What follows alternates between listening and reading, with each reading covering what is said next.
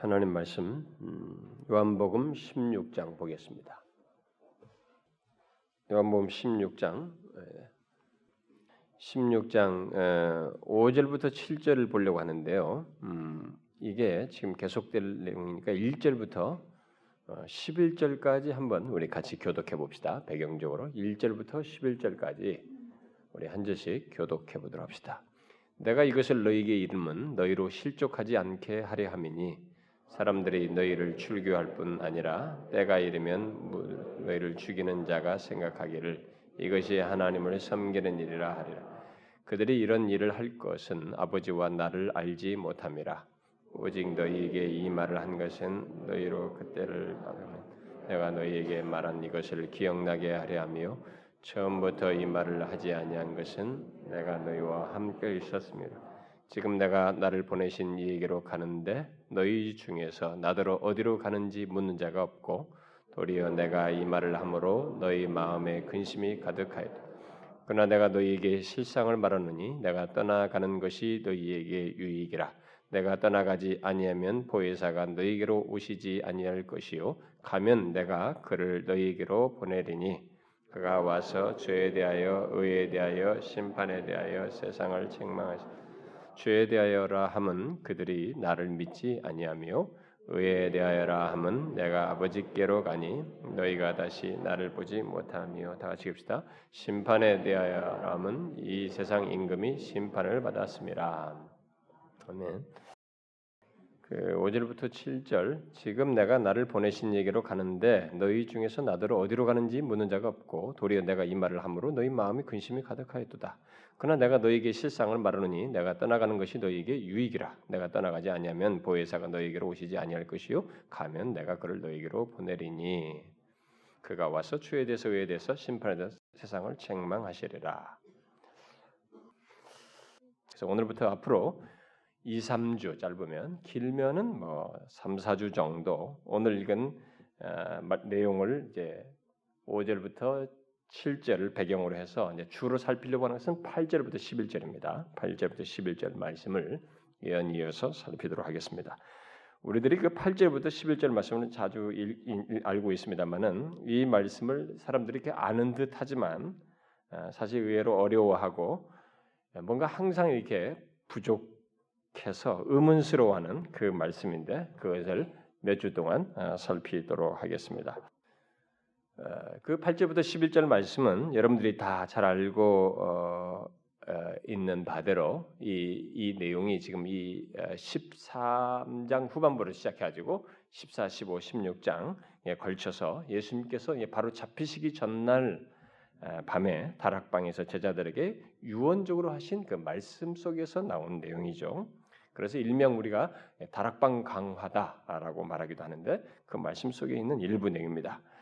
그래서 오늘 우리가 읽은 이 말씀은 예수님께서 십자가에 달리시기 바로 전에 아, 제자들에게 앞으로 있을 일을 알고 대비할 뿐만 아니라 견고하게 하기 위해서 하시는 말씀 중에 그리스도께서 죽으시고 부활하신 뒤에 성령 하나님께서 임하여 하실 사역을 그런 내용 중에 이제 말을 하고 있는 것입니다. 아, 그러므로 우리들이 이제 성령 하나님을 알려면 오늘 읽은 말씀 배경 속에서 나오는 8절부터 11절 말씀을 알아야 합니다. 바로 이것부터 알아야 돼요.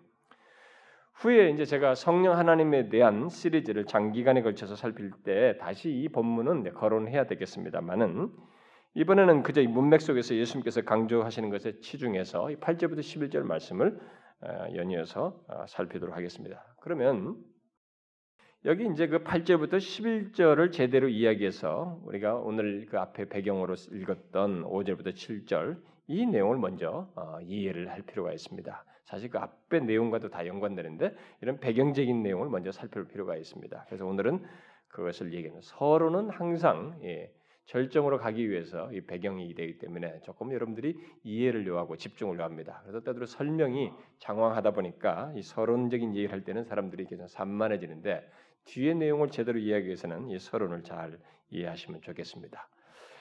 예수님은 어, 이 요한복음 15장 후반부에서 그의 제자들이 세상으로부터 받게 될 어, 반대, 핍박. 어? 그러니까 세상 속에서의 그들의 삶의 조건.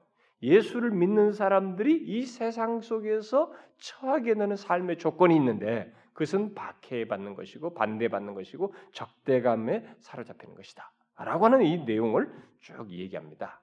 그래서 여러분들이 좀 참고 삼아서 좀 읽을 필요가 있는데요. 그 한번 봅시다. 앞에 15장 20절을 한번 보십시오. 15장 20절부터 뭐 끝절까지 우리 한 절씩 한번 교독해 봅시다. 내가 너희에게 종이 주인보다 더 크지 못하다 한 말을 기억하라. 사람들이 나를 박해하였은즉 너희도 박해할 것이요 내 말을 지켰은즉 너희 말도 지킬 것이라. 그러나 사람들이 내 이름으로 말미암아 이 모든 일을 너희에게 하리니 이는 나를 보내신 일을 알지 못하며 내가 와서 그들에게 말하지 아니하였더라면 죄가 없었으려니와 지금은 그 죄를 핑계할 수 없느니라. 나를 미워하는 자는 또 내 아버지를 미워하는 내가 아무도 못한 일을 그들 중에서 하지 아니하였더라면 그들에게 죄가 없었으려니와 지금은 그들이 나와 내 아버지를 보았고 또 미워하였도다. 그러나 이는 그들의 율법에 기록된 바 그들이 이유 없이 나를 미워했도다 한 말을 응하게 하려 함이라. 내가 아버지께로부터 너희에게 보낼 보혜사 곧 아버지께로부터 나오시는 진리의 성령이 오실 때에 그가 나를 증언하실 것이요 너희는 처음부터 나와 함께 있었으므로 증언하느니라. 예. 자, 이 무슨 내용입니까? 어, 세상이 하나님과 예수 그리스도와 그의 제자들을 적대하며 미워할 것이라고 미리 아, 말씀하신 내용이죠. 그리고 그런 내용과 함께 26절에 이르러서, 이르러서 주님께서 이 세상에서 핍박받는 그의 제자들에게 보혜사, 곧 진리의 성령을 보내셔서 그를 통해서 그리스도를 증거하시는 일을 행할 것이다 라는 말씀을 하십니다.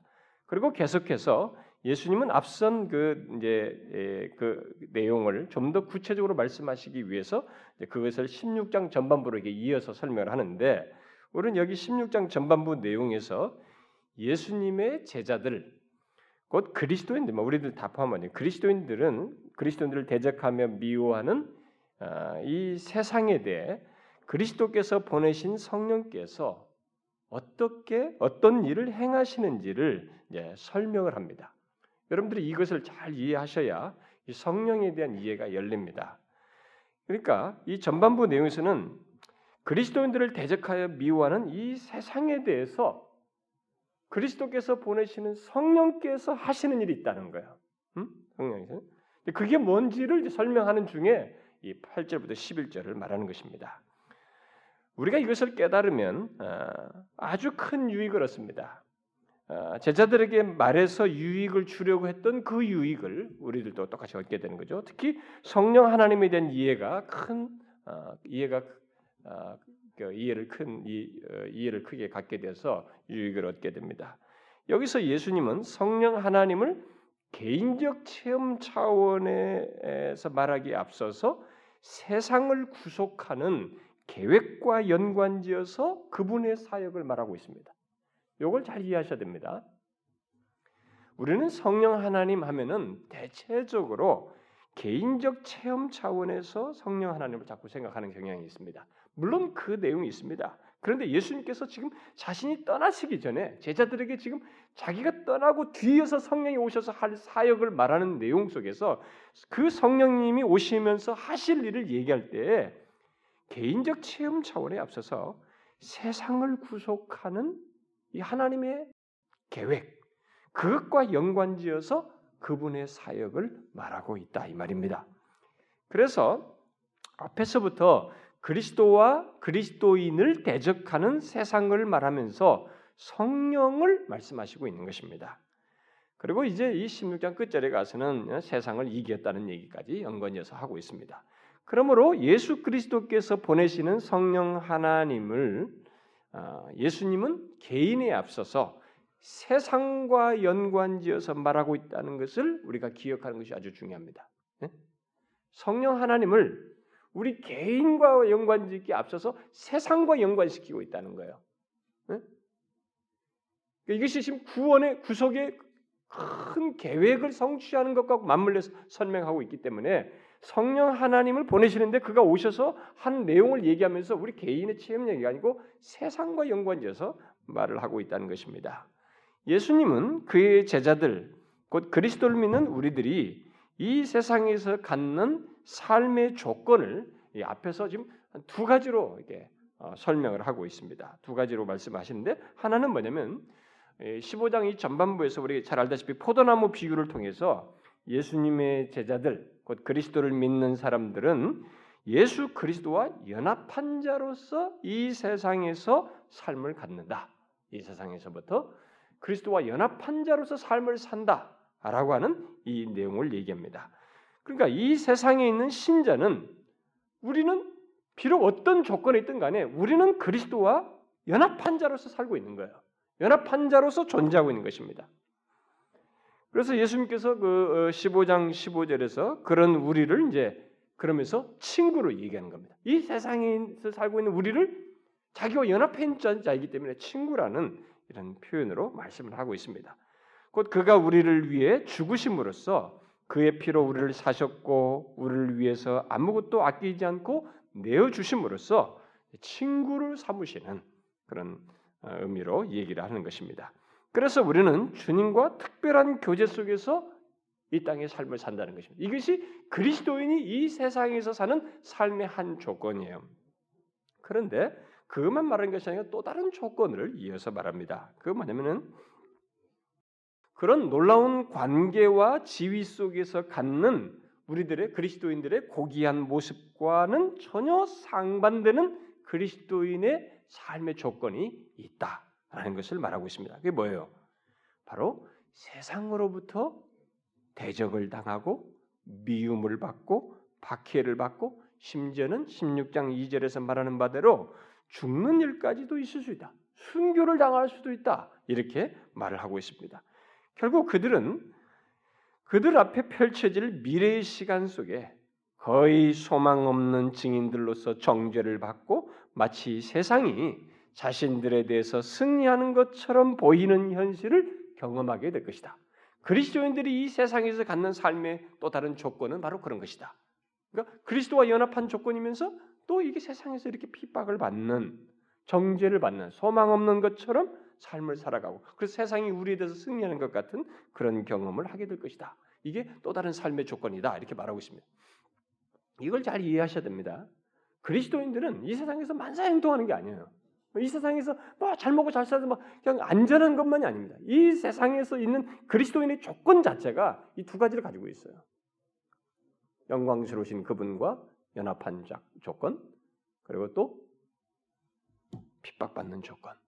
바로 그것입니다. 자, 그러면 여러분들은 이런 말을 들을 때 어떤 생각이 드는지 궁금합니다. 뭐 이런 생각이 혹시 들지 않습니까?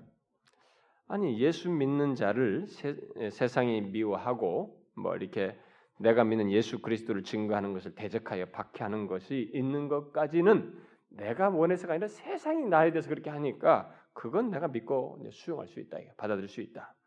그러나 뭔가 좀 불만스럽다, 이죠? 어. 그걸 기쁨으로 수용하는 데는 좀 어려움이 있다는 거예요.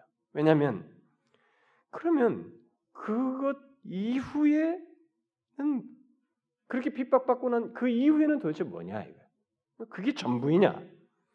그렇게 하다가 하나님께 가면 그저 고생했다고 칭찬 듣고 무슨 뭐 구원 구원받는 것 그게 전부인가? 그래서 우리가 뭐 예수 믿기 위해서 구원받기 위해서 죽으라고 고생하다가 가야 되는 거 잘 참아야 돼. 뭐 이런 거냐 이거예요. 사실 그 정도는 무슬림들도 어, 무슬림을 비롯해서 내세관을 가지고 있는 종교들도 대부분 다 가지고 있어요. 그들은 이 세상에서 잘 참아야 된다, 뭐 이렇게 하면서 이렇게 하다가 좋은 세상 가는 것처럼 하는 그런 정도의 어떤 개념은 다 가지고 있습니다. 그래서 예수 믿는 우리들 어, 우리가 이 세상으로부터 그저 미움받고 고난을 당하다가 어, 최종적으로 구원받는 것 그것이 과연 전부인가?라는 이런 질문을 이런 그 핍박받는 문제를 얘기할 때 우리는 들게 됩니다. 아, 특히 아, 그렇게 세상으로부터 박해받고 죽게 된다면 아, 과연 그게 승리냐? 어? 종종 기독교에서 지금 예수님도 지금 그 문맥에서 그걸 얘기하는데 그런 걸 승리로 기독교에서 말하는데 그게 과연 승리냐 라고 하는 의문을 갖게 됩니다. 사실상 그것은 우리 생각해 보면 우리가 승리하는 것이 아니고 세상이 우리에 대해서 그리스도인들에 대해서 기독교에 대해서 승리하는 것이 아닌가 하는 생각이 들기도 합니다. 여기 유언적인 말씀에서 어, 예수님은 그런 의문에 대해서 이런 얘기를 하시면서 사실상 대답을 해주시고 있습니다. 결코 그렇지 않다. 세상이 우리에 대해서 승리하는 게 아니다라는 그것을 뒤에 이제 16장 끝절에 가서 확고히 이제 표현으로 말합니다만은 뭐냐면 세상에서는 너희가 환란을 당하나 담대하라. 내가 세상을 이기었노라. 이렇게 승리를 얘기해요. 그리고 여기 16장 전반부에서 예수님께서 세상을 말하면서 성령을 말씀하요 세상을 말하면서 성령을 말씀하심으로써 결코 세상이 승리하지 않고 오히려 우리가 승리한다는 것을 이 문맥 속에서 지금 말하고 있습니다. 어, 어째서 그런지는 이어지는 말씀을 통해서 구체적으로 예, 제가 상세히 설명하겠습니다만은 어쨌든 우리가 여기 예수님께서 말씀하신 것을 통해서 먼저 수용해야 할 사실은 분명히 세상이 그리스도인들을 향해서 대적하고 미워하고 박해하지만 그렇게 하는 세상이 우리에 대해서 승리하는 것은 아니라는 것이에요. 음? 아니라는 것입니다. 오히려 우리 그리스도인들이 승리한다는 것을 말하고 있습니다. 이 내용 속에서. 그래서 지금 성령 얘기를 연관시켜서 얘기하고 있는 거예요. 아, 성령이 왜 연관되는지를 그런 문맥 속에서 먼저 이해하는 것이 중요합니다. 그래도 여러분들이 이렇게 말해도 아, 의문을 가질지 모르겠습니다. 아, 세상이 우리를 박해하고 죽이는데 우리가 승리한다니 아니 이렇게 박해하면서 심지어 너를 죽이기까지도 한다고 하는데 아니 죽는다는데 무슨 승리냐? 도대체 그게 어떻게 또 가능하냐 이거예요? 그런 가운데서 승리라는 것이 도대체 어떻게 가능하냐? 바로 그것에 대해서 우리가 여기 살피고 있는 16장 아, 전반부에서 예수님께서 성령을 말씀하심으로써 답변해 주고 있습니다. 그런데 이제 흥미로운 것은요. 여기 예수님의 그 같은 말씀에 당시 제자들은 이 말을 듣고 있는 당시 제자들은 별로 관심이 없는 듯이 반응을 보였습니다. 제자들은 그저 예수님께서 자신들을 떠나실 것을 말씀하신 것 때문에 그들이 주님께 속한 자들로서 세상에 대해서 승리할 것이라는 이 말씀에 크게 관심치 않았습니다. 그래서 예수님께서 오늘 본문 5절과 6절을 말씀하신 것입니다. 지금 내가 나를 아, 보내신 얘기로 가는데 너희 중에서 나더러 어디로 가는지 묻는 자가 없고 도리어 내가 이 말을 함으로 너희 마음에 근심이 가득하였다. 이런 말씀을 하십니다. 왜 제자들이 근심이 가득했어요? 그것은 예수님을 어떤 분으로 바라보았습니까? 이스라엘 민족을 구원하실 구원주로 기대하며 그를 신뢰하고 사랑했습니다. 그런데 그 주님께서 자신을 죽음에 내어 주신다고 하는 이런 얘기를 하시면서 이제 그 상황에 놓이게 된 것입니다. 그 상황이 이런 거예요. 이것은 제자들에게 모든 것이 무너지는 것과 같은 상황 순간이었습니다. 그래서 미래의 그 어떤 얘기도 뭐 장래 뭐가 어떻고 네가 미래가 승리하고 이런 얘기가 안 들어오는 거예요. 이런 소망스러운 얘기가 별 의미가 없는 것처럼 여겨졌던 것입니다. 오히려 제자들을 지배하는 생각은 아니 하나님께서 그동안 자기들 예수님으로부터 들어 배운 것이 있잖아요. 아니 수많은 천군 천사를 보내어서 하나님의 아들을 대적하는 이 모든 사람들 이 세상을 없애버린 것이 마땅하지 않는가? 응? 그러실 수 있는 하나님께서 어떻게 그의 아들 예수 그리스도를 죽음에 넘기우신다는 것인가? 이게 도대체 무슨 말이냐 이게 이해가 안 된다 이거지. 돌 하나도 예수님의 발가락을 건드리지 못하게 있는 것이 하나님이시 아닌가? 특히 예수님 자신이 그러시던 분이 아니신가? 아니 그런데 뭘 돌아가신다는 얘기인가 말이지. 돌아가시면서 뭘 그리 승리라고 얘기하는가? 특히 제자들은 예수님께서 자신이 죽음으로 나아가시는 것을 말씀하시면서 그것을 승리로 말씀하시는 것에 대해서 잘 이해가 되지 않았습니다. 오늘날 우리식으로 말하면 아니 우리가 알고 믿는 주님이 음? 어, 붙잡혀서 처절하게 죽으신다는데 뭐 그게 왜 승리냐? 어떻게 그런데 새날이 밝아온다고 말을 하는가? 나는 그런 승리와 아, 그런 생각에 별로 관심이 없다. 뭐 이들의 입장에서 뭐 우리도 비슷하네. 오늘 식으로 말하자면 아, 그런 건 난 별로 관심이 없어요. 뭐 예수님이 지금까지 우리를 통해서 우리와 함께 계시면서 이렇게 유익을 주고 이만큼 능력을 보이셨는데 아니 이분이 떠나시면서 죽으면서 뭐 새로운 미래라는 것이 무슨 나에게 의미가 있습니까? 난 별로 관심이 없습니다. 그저 지금까지 해오셨던 것처럼 기적을 행하시고 뭐 5천 명을 물고기 두 마리와 보리떡 다섯 개로 먹이시고 우리와 함께 계시는 걸 나는 원하고 원합니다. 그 능력으로 우리의 미래를 열어주시길 바랍니다. 승리는 바로 그런 것이 승리이지. 그것이 밝은 미래이지. 그런 것이 없으면서 죽으시면서 무슨 말하는 승리가 무슨 승리냐 이게. 나는 그런 승리 원치 않습니다. 난 도저히 이해도 되지 않고 뭐 그런 신앙생활 난 별로 하고 싶지 않습니다. 우리식으로 말하자면 그렇겠습니다. 오늘 교회 안에 사람들 그런 사람들 많이 있잖아요. 응? 아니 현재 하나님이 뭘 나에게 문제를 안 풀어주는데 그래서 무슨 십자가의 길을 가는 것이 승리라고 하는데 나 그런 예수 못 믿겠단 말이지. 그런 사람들이 한둘이에요. 근데 그것은 아주 어린아이같이 눈이 안 뜨인 어린아이와 같은 모습이었던 거죠. 그 예수님은 제자들이 어린아이와 같이 그렇게 장래에 있을 일을 보지 못하고 근심하는 것을 아, 원치 않으셔서 이제 더 언급을 하시는데 오히려 예수님은 자신이 더 높고 더 나은 삶을 향해서 떠나가는 것을 떠나는 것을 그들이 친구로서 기뻐해 줄 뿐만 아니라 그동안 자신이 그들 앞에서 행한 수많은 일들과 그들의 귀에 말했던 수많은 말씀들을 기억하고 주님의 사명과 사역에 대해서 신뢰하며 사단의 권세가 그를 이기지 못할 것을 알기를 바라셨던 것이죠. 예수님은 지금 그의 마지막 전투인 십자가의 죽음을 승리의 눈으로 바라보시면서 지금 이런 얘기를 다 하시고 있는 것입니다. 그러면서 지금 나아가고 있는 것이에요. 그런데 그를 둘러싼 이 제자들은 그것을 전혀 이해하지 못하고 그저 근심하며 예수를 장사 지낼 것을 생각하면서 예, 근심하고 있는 그 장면입니다. 왜 이런 대조가 생겼어요? 그것은 제자들이 예수님께서 보시는 것을 보지 못했기 때문에 그렇습니다. 예수님께서는 그의 영원한 보좌, 영원한 보좌로 이렇게 그 앞으로 나아가고 계셨는데 제자들은 슬퍼하면서 우리는 이 사람이 예수 이스라엘을 구속하기를 바랬다. 응? 그런데 결국 아닌가 보다 말이지. 그러면서 가슴을 치고 있는 장면인 것입니다. 예수님께서 16장 5절에서 지금 내가 나를 보내신 이게로 가는데 라고 하는 이 말씀의 뉘앙스는 예수님께서 실패해서 그에게로 가는 것이 아니고 자신을 보내신 하나님의 일을 마쳤기 때문에 곧 자신이 나아가는 십자가의 죽음을 지나서 하나님의 일을 마치고 그에게로 가는, 가는 것이기 때문에 그러니까 그렇게 승리를 바라보면서 나아가는 것인데 너희 중에서는 너희 중에서 나더러 어디로 가는지 묻는 자가 없고 도리어 내가 이 말을 함으로써 너희 마음에 근심이 가득하구나. 너희 분위기는 초상집 분위기구나. 뭐 이런 뉘앙스라고 볼 수 있겠습니다. 그래서 예수님께서 7절에 그러면 내가 그러나 내가 너희에게 실상을 말한다.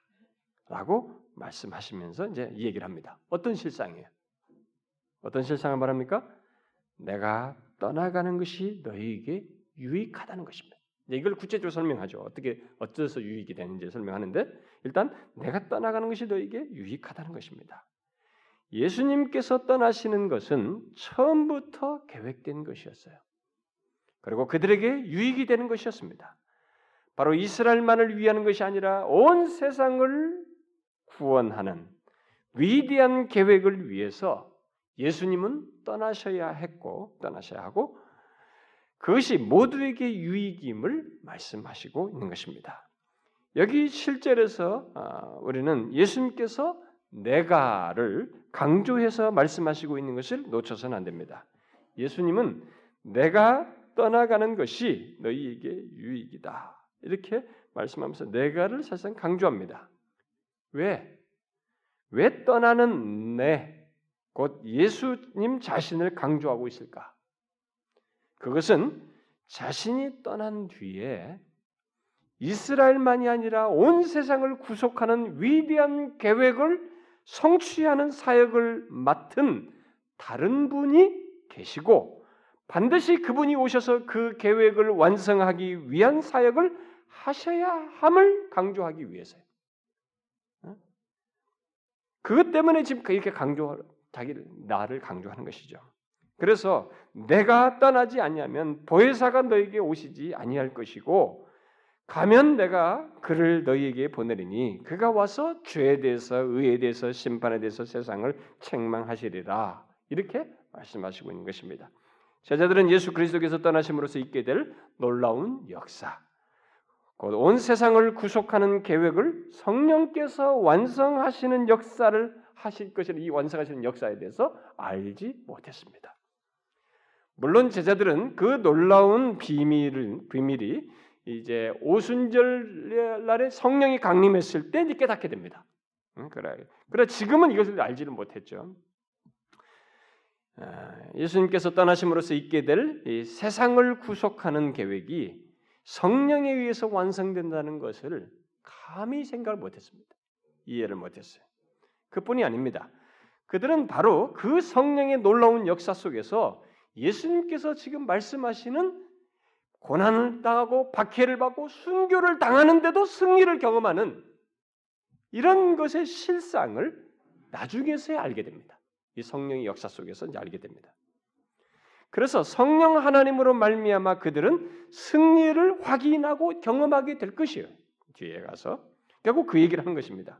근데 그것이 어떻게 가능하게 되는지는 다음 시간에 8절부터 11절을 통해 언급할 때 상세히 살피기로 하고 오늘은 예수님께서 그 8절과 11절을 음, 그 앞에서 어, 11절을 승리를 선포하시는 내용 속에서 승리하실 것을 말하시는 그 문맥 속에서 말하고 있다는 것. 그러므로 우리가 승리를 경험하는 것과 성령 하나님의 사역이 밀접하게 관련되어 있다는 것을 서론적으로 우리가 먼저 알 필요가 있습니다. 제가 지금 조금 여러분들에게 성경 문자적인 설명만 하는 게 아니라 약간 이 예, 구속사적인 또 어쩌면 교리적인 내용을 덧붙이기 때문에 여러분들이 어려울 수 있습니다. 제가 서두에 밝힌 것처럼 서로는 뒤에 있는 내용을 이해하기 위해서 조금 집중을 요하고 설명을 이해할 필요가 있기 때문에 이 배경적인 설명을 잘 좀 이해하시면 좋겠어요. 자, 그래서 먼저 예수님께서 말씀하신 그 사실들을 이해하기 위해서 우리가 이제 문맥을 아, 간단히 볼 필요가 있습니다. 이, 이 지금 말하는 문맥은 이렇습니다. 예수님은 이제 7절부터 11절을 승리를 선포하시는 가운데 말하고 있습니다. 지금 오늘 읽은 이런 내용들을 승리를 선포하시는 가운데 자기가 승리한다. 세상 보라, 세상을 남대라, 세상을 이긴다 말이에요. 자기가 세상을 승리하신다는 것을 이런 승리를 선포하시는 가운데 지금 이런 얘기를 해요. 어? 그것을 염두에 둘 필요가 있고 그리고 그 승리를 세상에서 실현시킬 거룩한 임무를 띈 대리자 곧 그리스도께서 보내실 보혜사 성령을 여기서 이어서 선언하십니다. 그리고 더 나아가서 예수님께서는 그 승리를 어떻게 실현하실 것인지를 말씀하시고 있습니다. 바로 성령께서 세상을 책망하심으로써 승리를 실현하신다는 것을 말합니다. 그렇죠? 거기서 세상에 대해서 책망하실 것이다. 세상을 책망할 것이다. 이렇게 함으로써 어? 승리를 실현하신다는 얘기를 합니다. 이것이 어떻게 이루어지는지는 더, 더 덧붙이는 거죠. 그런데 예수님께서 성령 예수님께서 이 성령이 오셔서 책망하시는 것으로서 세 가지를 구체적으로 거론하십니다. 그게 뭐예요? 죄, 의, 심판에 대해서입니다. 그리고 나서 주님은 성령께서 책망하시는 각 내용마다 사람들에게 그것이 와닿도록 하기 위해서 각각을 설명하시면서 성령께서 사용하시는 수단을 말씀하십니다.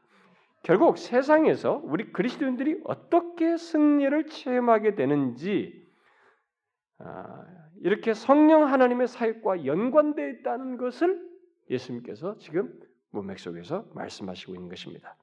자, 여러분은 예수님께서 말씀하시는 승리가 무엇인지 이제 지금 제가 문맥을 간단히 먼저 설명했으니까 조금 감이 잡히십니까? 아, 다음 시간에 더 상세히 이제 살핌으로써 여러분들 이해가 커지겠습니다만은 서론적으로 세상에 대한 우리 그리스도인의 승리가 성령 하나님의 사역과 관련돼 있다는 것을 여러분들이 여기서 분명히 아, 파악하셔야 합니다. 이것을 아, 깨닫는 것이 중요합니다. 어떤 사람들은 기독교가 정치적인 이슈, 이 사회의 어떤 정치적인 이슈에 대해서 이기는 것, 거기서 막 대항해가지고 교회가 싸워서 이기는 것을 뭐 기독교의 승리인 양, 그 민중운동하면서 민중신학 같은 걸 할 때 그런 것을 해방신학 같은 거 보면은 그런 것을 가지고 기독교의 승리인 것처럼 이렇게 말하기도 합니다. 저는 어떤 그리스도인이 개인적인 신념으로 뭐 그렇게 하는 것이 뭐 있을 수 있다고 생각합니다. 어? 개인적으로. 그러나 기독교의 승리로 치부하는 것, 그 말하는 것은 맞지 않아요. 기독교의 승리는 정치적이거나 물리적인 것이 아닙니다. 예수님께서는 세상이 나를 미워했듯이 너희를 미워하며 세상이 너희를 박해하고 심지어 세상이 너희를 죽일 것이다. 그러나 세상이 정복될 것이다. 곧 나는 십자가의 죽음을 넘어서서 아버지께로 갈 것이다. 그렇게 함으로써 승리할 것이다. 그것은 사단이 내게 승리했기 때문에 있는 것이 아니고 내가 구속의 일을 다 마치고 나의 보좌를 취하기 위해서 가는 것이다. 그리하면 그 보좌로부터 모든 일이 협력해서 너에게 선이 되는 그런 역사를 내가 주도할 것이고 그 보좌로부터 보혜사를 너희에게 보낼 것이다. 그리고 그가 와서 세상을 책망할 것이다. 그때 너희는 세상을 이기는 것을 바로 기독교의 승리라고 하는 것을 경험할 것이다. 라고 지금 말씀하시고 있는 것입니다. 그러니까 예수님께서는 여기서 자신이 떠나시는 것을 패배로 생각하며 근심하는 제자들에게 전혀 다른 승리를 지금 말하고 있는 것입니다. 여기 예수님의 말씀 속에서 놓치지 말아야 할 사실은 예수님께서 승리를 세상에서 실현시킬 대리자로서 성령을 말씀하고 있다는 것. 음? 바로 이거예요.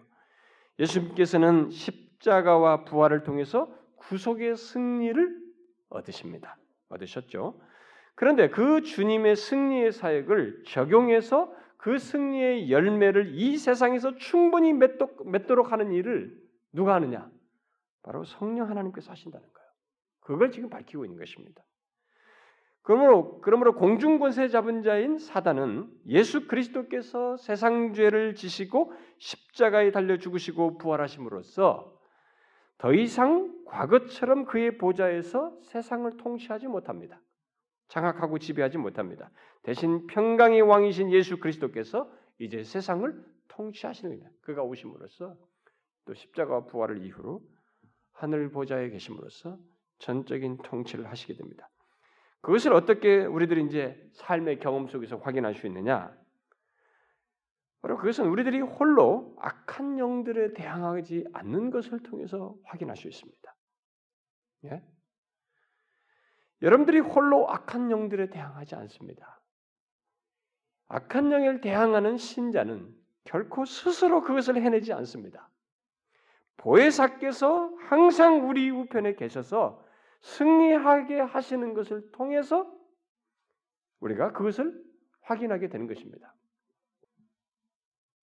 악한 영들에 대해서 우리가 싸워 승리하는 것은 여러분 아십니까?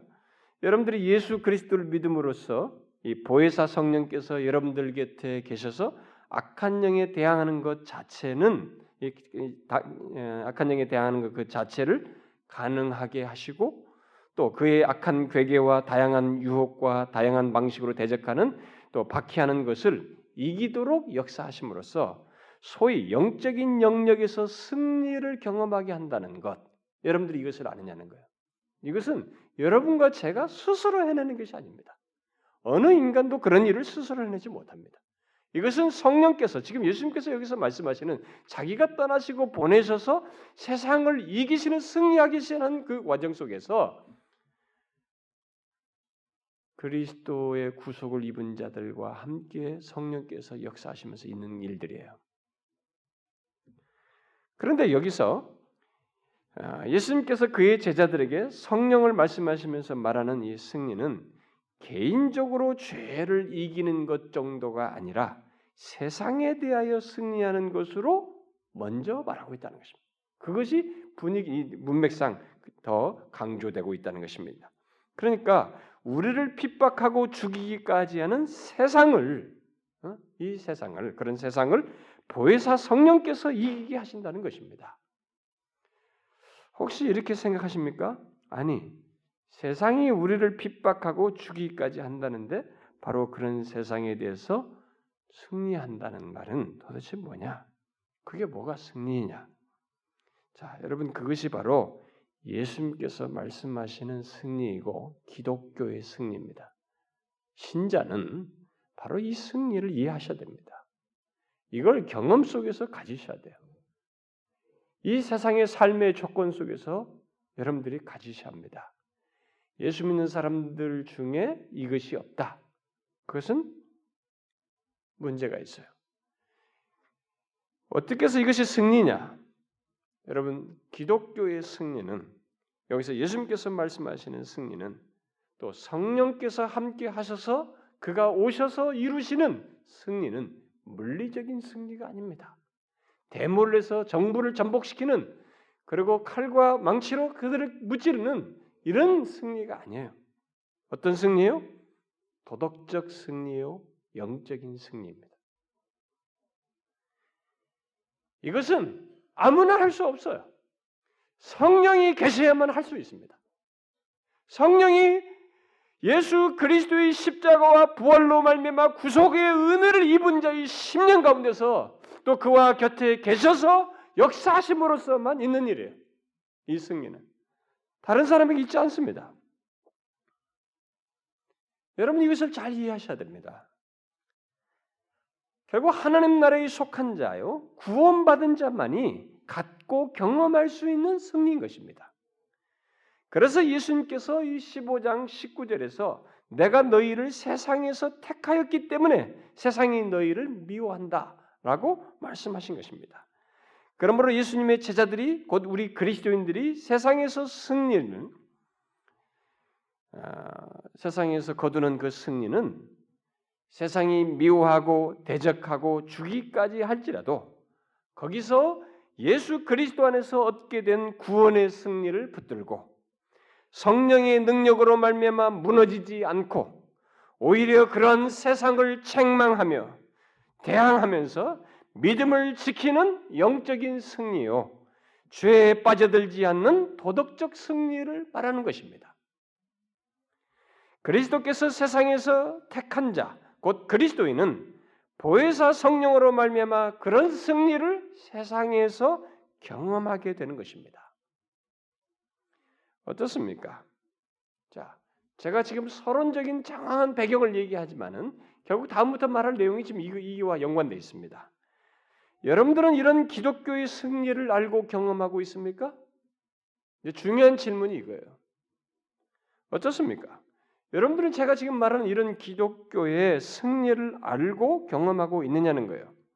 혹시 이런 기독교의 승리를 알지 못하거나 또 그런 승리를 뭐 인정치 않고 부정하거나 아, 그러면서 세상 사람들이 말하는 물리적인 승리 차원에서만 승리를 말하고 있다면 특별히 어떤 예수 믿는 사람들이 종종 간증하듯이 세상에서 성공하는 것, 돈 많이 벌고 만수무강하는 것이 승리하는 것으로 말하고 있지는 않는가라는 거예요. 여러분 그런 게 기독교 승리예요? 아니에요, 여러분. 오늘날 교회가 그런 것을 가지고 간증을 시켜서 이 사람이 이렇게 이렇게 했는데 이렇게 성공했고 이렇게 성공했다는 것을 기독교의 승리처럼 이 승리라는 단어를 거기다 붙여가지고 사람들에게 유포하는 것은 아주 잘못하는 거예요. 그렇지 않습니다. 기독교의 승리는 바로 이런 영적인 승리요. 성령께서 이 세상이 우리에 대해서 죄 압박을 하며 핍박을 하면서 하나님으로부터 등지도록 하고 죄를 짓도록 하는 이런 모든 것에 대해서 영적인 승리를 하는 것이며 믿음을 지키는 것이며 거기에 죄를 책망하면서 죄에 빠져들어지지 않는 도덕적 승리를 하는 것이에요. 이게 기독교 승리입니다. 이건 아무나 할 수 없어요, 여러분. 세상 권세자가 할 수 있는 승리가 아닙니다. 지성인이 돈 많은 자가 할 수 있는 승리가 아니에요. 이것은 보혜사 성령이 오셔서 보혜사 성령이 구속의 은혜를 입은 자 가운데서 역사하심으로서만 있게 되는 승리예요. 저는 오늘날 교회에 있는 성도들이 이런 승리는 성령의 이런 승리는 이 세상에 대해서 경험하지 못하고 세상에 대해서 보이지 못하고 오히려 세상 사람과 똑같이 그저 이 세상에서 잘 되는 걸 가지고 승리로 말하는 그 수준에 머무르기 때문에 이 세상이 교회를 그리스도인을 우리가 믿는 하나님을 성령 하나님의 살아계심과 그의 권세를 거룩하심을 인정하지 않고 있는 것입니다. 자 보세요. 여러분과 제가 신자로서 이 세상에 대해서 사람들로 하여금 두렵게 할 만큼의 존재가 되는 게 뭡니까? 이거예요. 영적인 도덕적 승리를 하면서 이 세상을 책망하는 것입니다. 여러분 어떤 공동체 안에서도요, 어떤 직장이나 어떤 사회에서도 누군가가 이런 부분에서 분명한 것을 가지고 있으면 눈에 띕니다. 조심스러워요. 그리고 두렵기까지 합니다. 세상이 사단의 권세 아래서 자기 뜻대로 했습니다. 자기가 지배하고 있는 자들 가운데서 온갖 죄를 일삼고 하나님을 무시하고 하나님을 적대하면서 그렇게 살아왔어요. 그러나 그리스도께서 십자가와 부활을 통해 승리하시고 나서 성령이 임하시고 나서 신자들이 세상을 책망했습니다. 타락하고 부패한 이 예루살렘 교회의 그 정치 지도자들과 그들을 향해서 책망했어요. 무너졌습니다. 두려워했어요. 그래서 사도행전을 보게 되면 이들이 세상을 뒤엎는 자들이라고 말했습니다. 그게 기독교의 승리예요, 여러분. 우리는 이 물리력 가지고 하는 것이 아닙니다. 세력을 가지고 돈을 가지고 이 세상을 하는 게 아니에요. 교회는 숫자가 작아도 규모가 작아도 사람이 몇 명 되지 않아도 이들이 성령의 역사로 말미암아 도덕적 영적 승리를 하게 되면 이 세상은 두려워하는 것입니다. 책망받음으로 인해서 그 성령께서 그들을 통해서 이 세상을 책망하는 것이기 때문에 그들이 두려워하는 것이에요. 오늘날 교회는 이것을 가져야 되는 것입니다. 그래서 만일 여러분들이 지금 자신을 대적하고 유혹하는 세상에 대해서 믿음을 지키며 그 속에 있는 죄의 악함을 책망함으로써 넘어지지 않고 있다면 여러분은 기독교의 승리요 예수 그리스도께서 말씀하시는 승리를 성령 안에서 경험하고 있는 것입니다. 사단이 제압하고 있는 자들, 곧 귀신 들린 자들을 고침으로써 구원해낸 것, 뭐 이런 것도 우리는 성령을 통한 승리라고 분명히 말할 수 있습니다. 그러나 오늘 읽은 말씀을 통해서 우리가 알아야 할 것은 성령을 통한 기독교의 승리는 귀신을 쫓아낸 것 자체 때문이 아니고 그에게 있는 악과 죄를 책망하여 물리침으로써 그를 정상적인 사람으로 회복시킴으로써 영적인 도덕적인 승리를 했기 때문에 그렇습니다. 귀신을 쫓아냈는데 영적인 도덕적인 회복이 없다. 꽝이에요, 이것은. 성령이 한 것이 아닙니다. 사단의 조작이에요. 거룩한 성령은 영적 도덕적 승리를 일으킵니다. 죄를 책망하는 것입니다. 의를 불러일으켜요.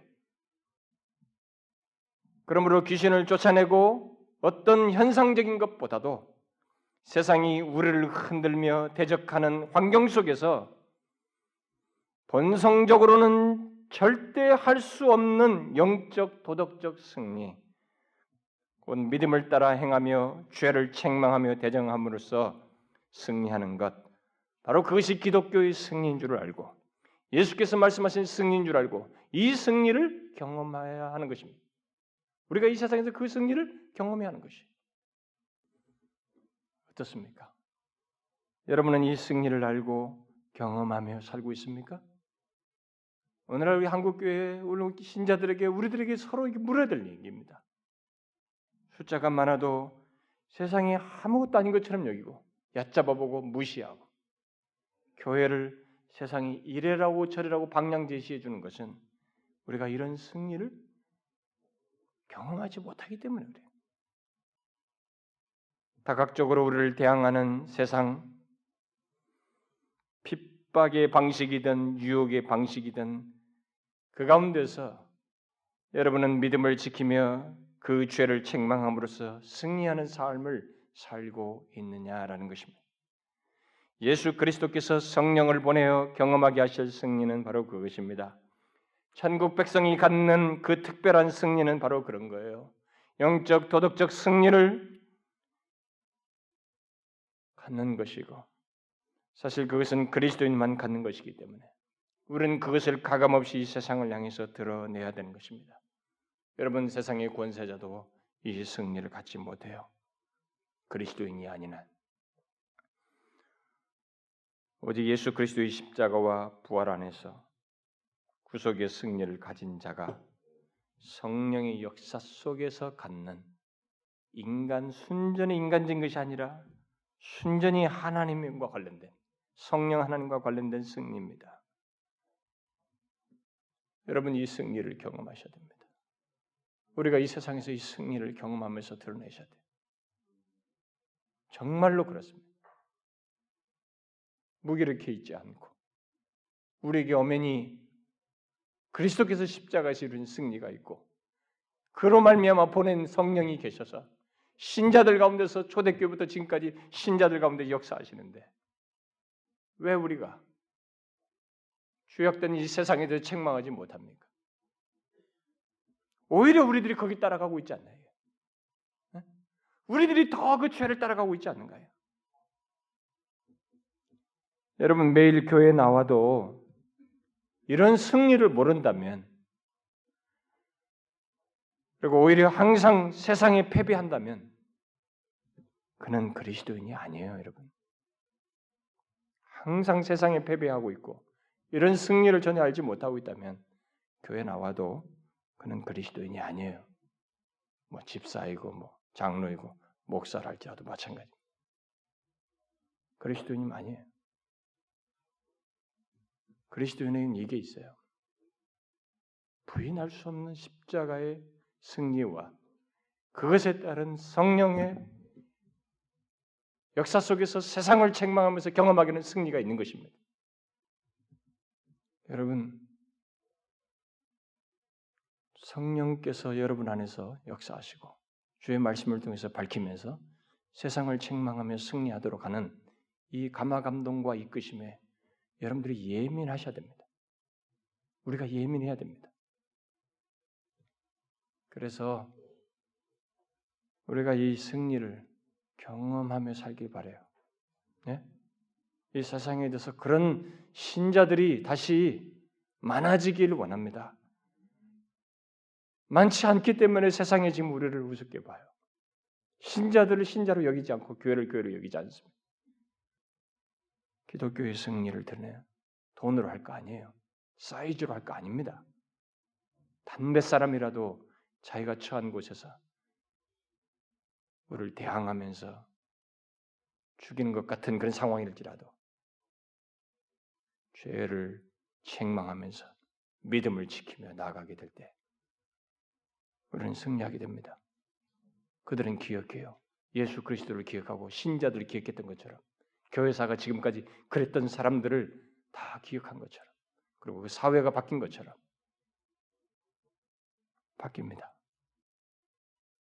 우리 각자가 이 사실을 알고 이 세상 속에서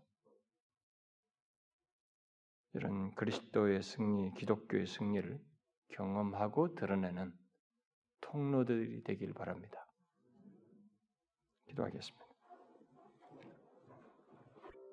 하나님 아버지, 우리가 정령 예수 그리스도의 십자가의 승리를 아는 자요, 죄와 사망과 이 마귀의 권세로부터 승리한 우리들, 그런 우리들을 그냥 놔두지 아니하시고 이 세상 속에서 우리를 핍박하는 그 세상에 대해서 승리할 수 있도록 성령을 보내셔서 세상을 책망함으로써 승리를 경험케 하셨는데 주여 우리가 이것을 알지 못하고 그것에 미미하게 드러냄으로 인해서 이제 세상이 우리를 훈계하고 방향을 제시하는 그런 상태에 이르렀습니다.